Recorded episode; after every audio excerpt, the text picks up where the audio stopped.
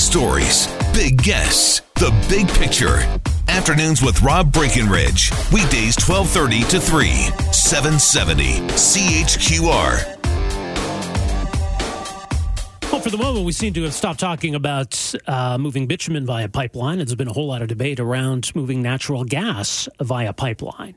Uh, there's been a, real focus on the situation in northern BC, where RCMP have moved in to enforce a court injunction uh, which demands that protesters who have been blocking access to uh, a pipeline construction site stop doing so.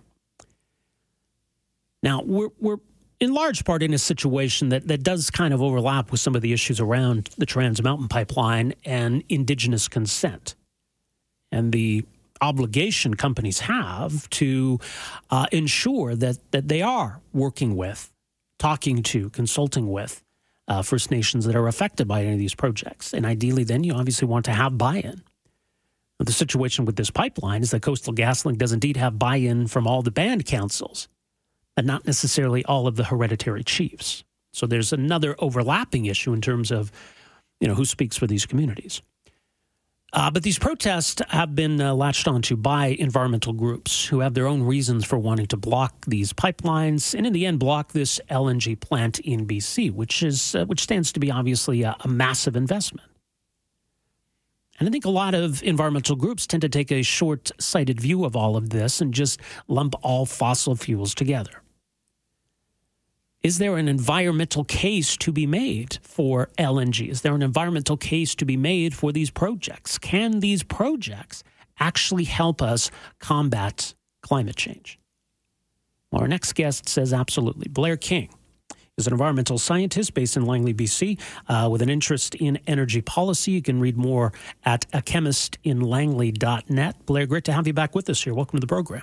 Thanks for having me on. So, as I say, I mean, obviously, with this pipeline project, there are some issues around uh, Indigenous consent and unceded territory that, that come into play. But what are you seeing and hearing from environmental groups on this? Well, as you indicated in the introduction, the big complaint is the climate end, although we are hearing some uh, people repeating complaints about the potential for groundwater contamination, which, as I've mentioned in the past, is simply not a consideration with this pipeline in particular. So, what are environmentalists missing then in this conversation? Well, what they're missing is there's a common misconception that we live in a world where renewables are going to take over and there's no room for fossil fuels. There's no room for anything except uh, the wind, water, and sun. And the reality is that in our modern integrated grids, the renewable energies, which renewable energy technologies, which are inter- intermittent, need to be backed up by some secondary uh, power source. And in the case, uh, and in places like China, that backup has traditionally been coal, and the moving over to a natural gas or nuclear allows you to get a lower carbon grid with the same reliability and therefore the renewables are complemented by the natural gas not uh, they don't actually compete with the natural gas. But the environmental community has this misbegotten belief that renewables and natural gas are fighting and that any natural gas you bring over will re- reduce the amount of renewables that are, in, are brought online. I mean, if we're going to move away from coal and if we're going to try to quickly uh, transition away from coal, is that realistic? Is that feasible without a reliance on natural gas? Well, as you say, you need something that is reliable. So if you're not going to use coal, you're not going to use natural gas. Your two your two major technologies then are hydro and nuclear. The Chinese are building a lot of nuclear power, but their ability to do hydro is limited by the nature of their community, the nature of their country, and the t- and the types of rivers they have.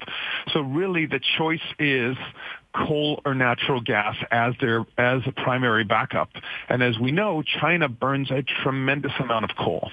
And so trying to get them off coal is one of the ways we can quickly reduce the amount of emissions that are coming out of China and thus reduce global emissions. Right. And that's important to consider because uh, this LNG plant on the West Coast is intended uh, to export to, to Asia, isn't it? Yes, exactly. And actually, the one other feature that I discussed uh, a bit is that the Chinese are trying to get off coal for a whole different reason, which is air quality. And as a consequence, they are building these natural gas power facilities in places like Beijing where they've had historic air quality problems. And so they need natural gas to burn in those facilities.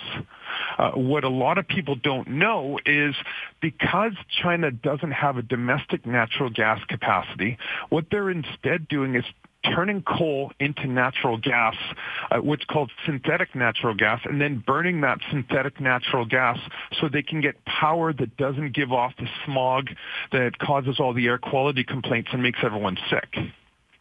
What are the implications of that?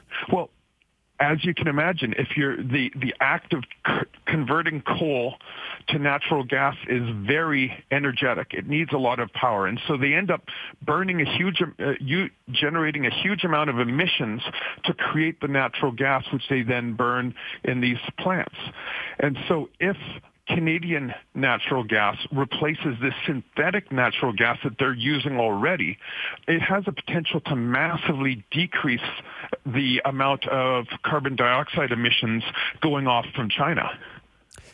Another argument you've noted is that even if it's a laudable goal to get uh, China moving in the direction of using more natural gas, that it doesn't need to be Canada. It could be the U.S. It can be Australia even. But why do you think Canada is is well positioned uh, to to service this demand?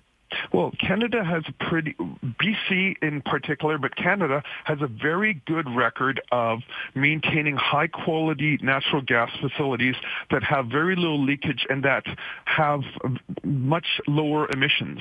The, the biggest exporter of gas in the world is Qatar, and they produce the stuff at a high, high rate, but they also have a very high emissions. In Canada, to produce this, one of the benefits that they're looking at in our BC environment is using the large amount of hydroelectricity we have to use hydro to do a lot of the, the steps. Traditionally, to make uh, natural liquid natural gas, you burn off a huge amount of your gaseous material to actually to to make the liquefaction ha- step happen. In BC, we can do that using hydroelectricity, which reduces our the emissions by a tremendous amount. Basically, BC LNG has 80% of the emissions of Australian or uh, Qatari uh, natural gas. So ours is just plain cleaner. In terms of building this facility and the infrastructure and our own emissions, uh, as you've noted uh, before, there there are some in Canada who have uh, suggested that this is uh, a negative for Canada's emissions. That, that some have even, uh, as you pointed out, referred to LNG Canada as a carbon bomb or a form of climate change denial. Some some pretty extreme rhetoric. Um, what do the facts tell us about the emissions associated with building this kind of a facility? Well, the reality is that they that a big facility like LNG Canada is probably going to produce at its peak about 10 uh, megatons of carbon a year, which is huge in light of BC's current emissions somewhere between 60 and 70 uh, megatons a year. But it's tiny in respect to the Chinese numbers. And so if we can, by generating 10, uh, 10 megatons, reduce Chinese generation by 15 megatons, then globally we can reduce the number by five, uh, the, the number in the atmosphere by five megatons.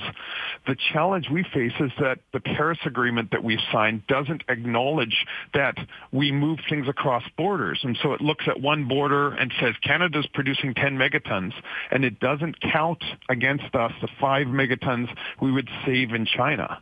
And there, therein lies the challenge is we have political leaders who have who have bound themselves to a requirement to meet Paris Agreement uh, commitments, where those Paris Agreement commitments are run contrary to good environmental policy that will help reduce global emissions. Yeah, which seems counterintuitive, right? I mean, we're, we're so often told that this is a global problem, and yet this agreement, in a weird way, doesn't look at it that way. And this is a this is a classic challenge with uh, these types of agreements. Is when they were negotiated, they didn't think about that. But what's happened as a consequence is, if you take a look uh, mo- most of the big manufacturing in the United States has moved away. It's no longer the Americans uh, import all this manufactured goods with all the embedded carbon from places like China and Vietnam and the like, which have lower standards because they don't have the carbon requirements. We essentially have offshored our carbon emissions, and uh, so that we can look good even though global numbers go up.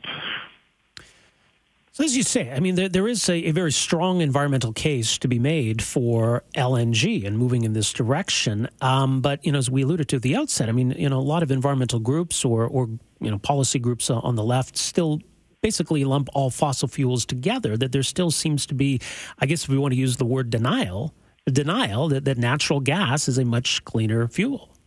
Well, it's it's not so much denial as ignorance. The if when I wrote uh, about synthetic natural gas on my blog, I was getting all these people asking what I was talking about, and it's it's not that people are deliberately misleading in some cases; it's that they simply don't. Uh, the people we're talking about, the activists, are social scientists, political scientists. They're people who haven't got a natural science or energy backgrounds, and as a consequence, they just don't know. They've lived, they've their media studies and uh, people who don't have the background and so are unaware of a lot of the details on these topics about which they opine.